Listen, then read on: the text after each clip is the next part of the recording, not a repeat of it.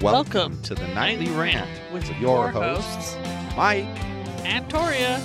This is the show where we examine society from a sarcastic point of view. If you like insane conversations, this is definitely the show for you. Let's get into today's topic. YPN people, I don't know about you, but I love helping out a friend. That's why I want to shout out my friend Brian Little and his podcast, Your Favorite Blockhead. This is the only show that manages to weave together peanuts and MMA into one heck of an amazing podcast. You can find your favorite blockhead wherever your favorite podcasts reside and at yourfavoriteblockhead.com. Do me a huge favor and listen to Brian's show. You'll be entertained and you'll help out a friend. Now, as I said, let's get into today's topic. So, once again, I had a conversation with Alyssa about, in the morning time, it was about socialism and communism. Can you believe it at, at uh, 7 o'clock in the morning on a Thursday? Lucky you. yeah, it was it was weird. Um, because she and lots of kids her age have this impression that communism and socialism are the exact same thing. I wonder where they got that idea from. Cough, cough, media cough. Yeah. And they're not the same thing. I mean, communism is more of a political construct, like a way of governing. And it tends to control the production and the consumption, while socialism only um, controls the production. Is that correct, or do I have that backwards? I think you're close. I didn't look it up, so you know And that was I your did. job. And I did. So let me see what it said. the The point is that they're not the same, no matter how you look at it. They're not the same. Yet the kids today are making them one and the same. Not kids. Everyone. Well, we're part of everyone, and I don't do that. Just saying. It says um, under communism, there's no such thing as private property. All property is communally owned, and each person receives a portion based on what they need. Strong central government, the state controls all aspects of economic production and provides citizens with their basic necessities, including food, housing, medical care, Hold on a and second. education. The difference? Socialism is an economic system. Communism is a political system. Yes, but one of them controls production and consumption of goods, while the other only controls the production of goods. You essentially can't have communism without socialism, but you can have socialism without communism. Yeah, it says it's a less. So everybody should shut up. So, so they're not the same. Um, and you know they bring it up because, of course, people start talking about Bernie Sanders, and then you know he's a he's a socialist, and he ag- he agrees that he's a socialist. He's actually registered as a um, democratic socialist. He's registered to that party So maybe everybody should stop calling him a communist because So- they're too stupid to read or yeah, remember their the history thing. classes. But that's what I'm getting at. They think that communism is the same thing as socialism. and then when you explain to them, well, no, communism is a political, you know, ideology and socialism is an economic ideology, they go, "Yeah, like I said, they're the same." You just go, that's like saying, you know, this is a fruit and that's a vegetable. Yeah, Do you know that's why why this- they're exactly the same. Do you know why this is happening? Warning labels. You mean like on shampoo, wash, rinse, repeat? No, I don't mean like sh- in shampoo. I mean like on a coffee lid. Caution, may be hot. Just let the idiots spill it all over themselves, get third degree burns, then get an infection, then die. What does that have to do with people not understanding the difference between socialism and communism? Because people now. who are too stupid to understand the difference between socialism and communism, or too stupid to bother to go look it Oh. up, are the same people who are being saved by all of these stupid warning labels. You're assuming that they're stupid because they think they're the same. Got it. I'm not I'm not necessarily assuming that because some of the people that have said it to me, I know to be very smart. So I'm not assuming the same thing as you are, but that's fine. Now I get where you're coming from. When you say that they're stupid because very your smart. assumption is that they're not very smart if they believe this. If so they're I very smart, then they're also very lazy. Maybe, but that's interesting just to see the difference between how you think about it and how I think about it. They're they're quite um, different. But you know, it's just interesting to see because you, know, you got Bernie Sanders coming out. He's a socialist kind of dude, and he wants to give everything away for free. He wants to, you know, I'm trying to discuss from the time Alyssa got in the car to the time right by the school where you stop at the light sometimes, the elementary school across from her mom's house. Uh-huh. She tried to explain to me why raising $15 an hour as the minimum wage across the entire country is a bad idea and never once actually got to the point because she doesn't really understand the factors beyond the $15 an hour aspect. well, like, okay, do schools here not teach basic economy? Economics is an is an optional college level course. Why? It just why is. are why is the system of education in this country letting people become adults who deal with money and participate in the economy without knowing how the fucking economy works? well, yeah, it's why we're going in the tanker. Okay, I take it back. It's not the warning label's fault anymore. No. It's the education system, which, by the way, is why the federal government shouldn't be in control of the education system. So, when I was in school, not in this country, because, you know, education other places is a little bit better. Right. we sp- we took social studies, not history, and social studies covered all of the aspects of history and covered economics. So when you learn about Russia, you learn about Marxism, which means you learn about communism, and you also learn about socialism. And when you study the US, you learn about capitalism and democratic republics. When you study Canada, you learn about democracies. Like seriously.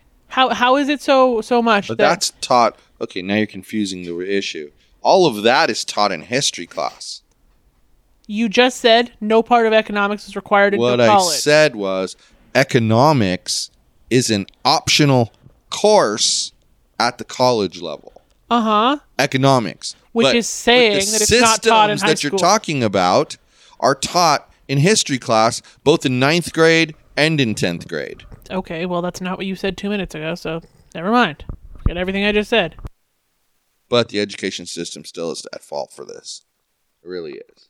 And what I try to figure out is why the one agenda seems to fit Democrats so well.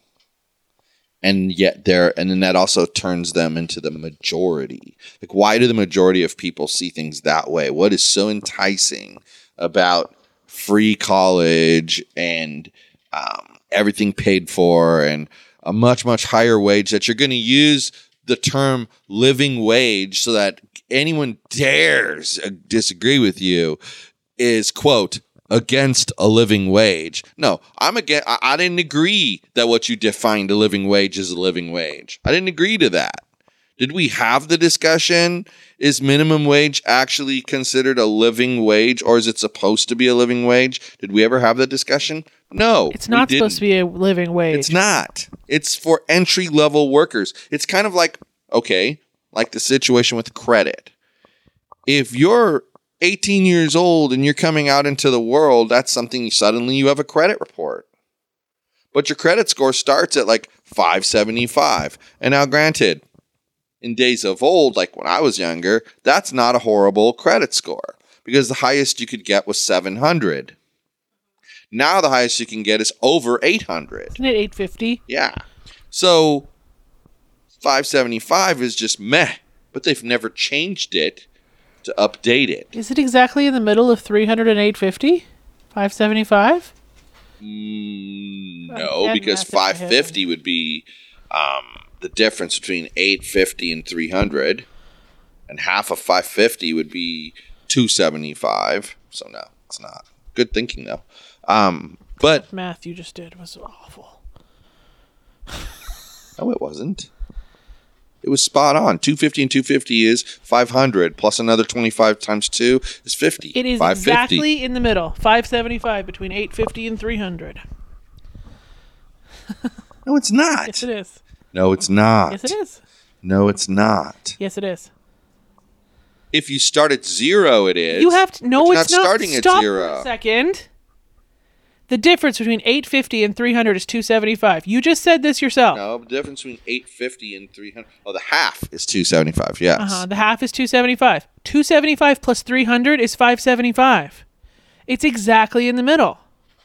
All right. Fair enough. But That's insane. I wanted to know why I arbitrarily started at 575. but okay, but then that's saying that a. C, but that's saying that a C, which is the great dead center in the middle, right? That a C is not good. That it's actually bad. And a C, everyone thinks of a C as average. well, And I- they're I- clearly treating it as average because they're giving every new credit report a starting point of 575.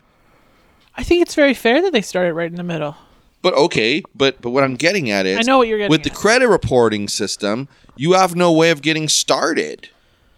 You have to pay for yourself to get started with like a secured credit card or whatever. Otherwise, you have no way of getting started. No one's going to issue you credit when your credit is at 575. Somebody did with me, Only super high interest card.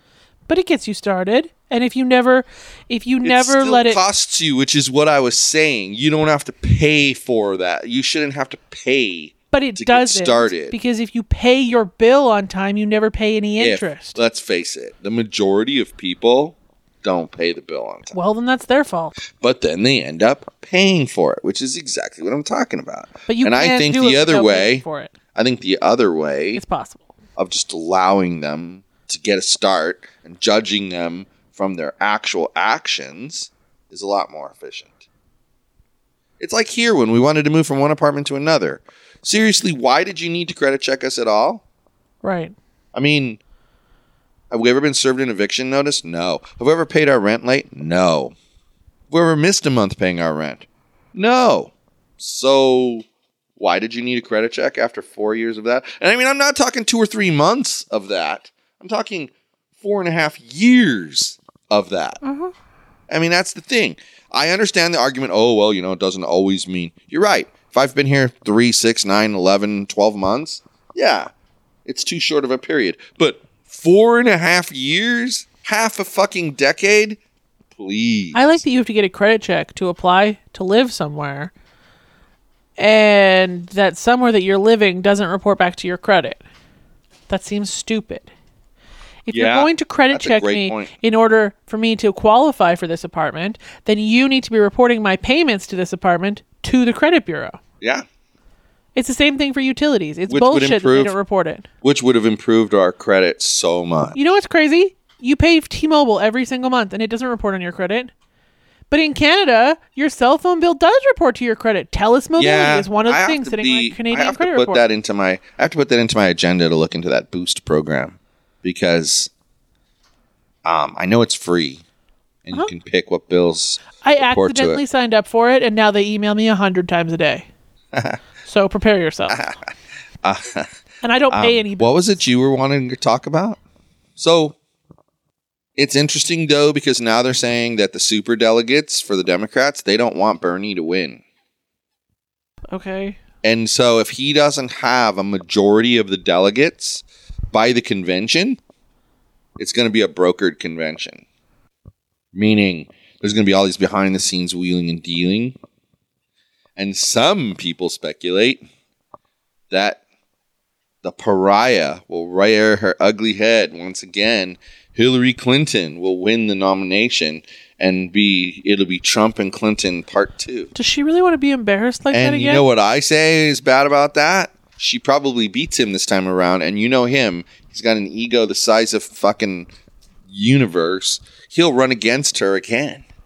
So we'll end up having Trump and Clinton number three. no, thank you. I don't want that. Talk about mired in bullshit for years. So anyway, you got anything to add to any of this discussion since you didn't really say much of anything today? I said plenty of things, so you can can it. I don't want to can it. I don't like canning things. Good night, everyone. Hasta la bye bye, Parker. Thank you for listening to the Nightly Rant. If you enjoyed the show, please give us a five star rating on Apple Podcasts or Google Play. If you didn't enjoy the show, please just ignore that previous request for a rating. This has been a Yogi's Podcast Network production.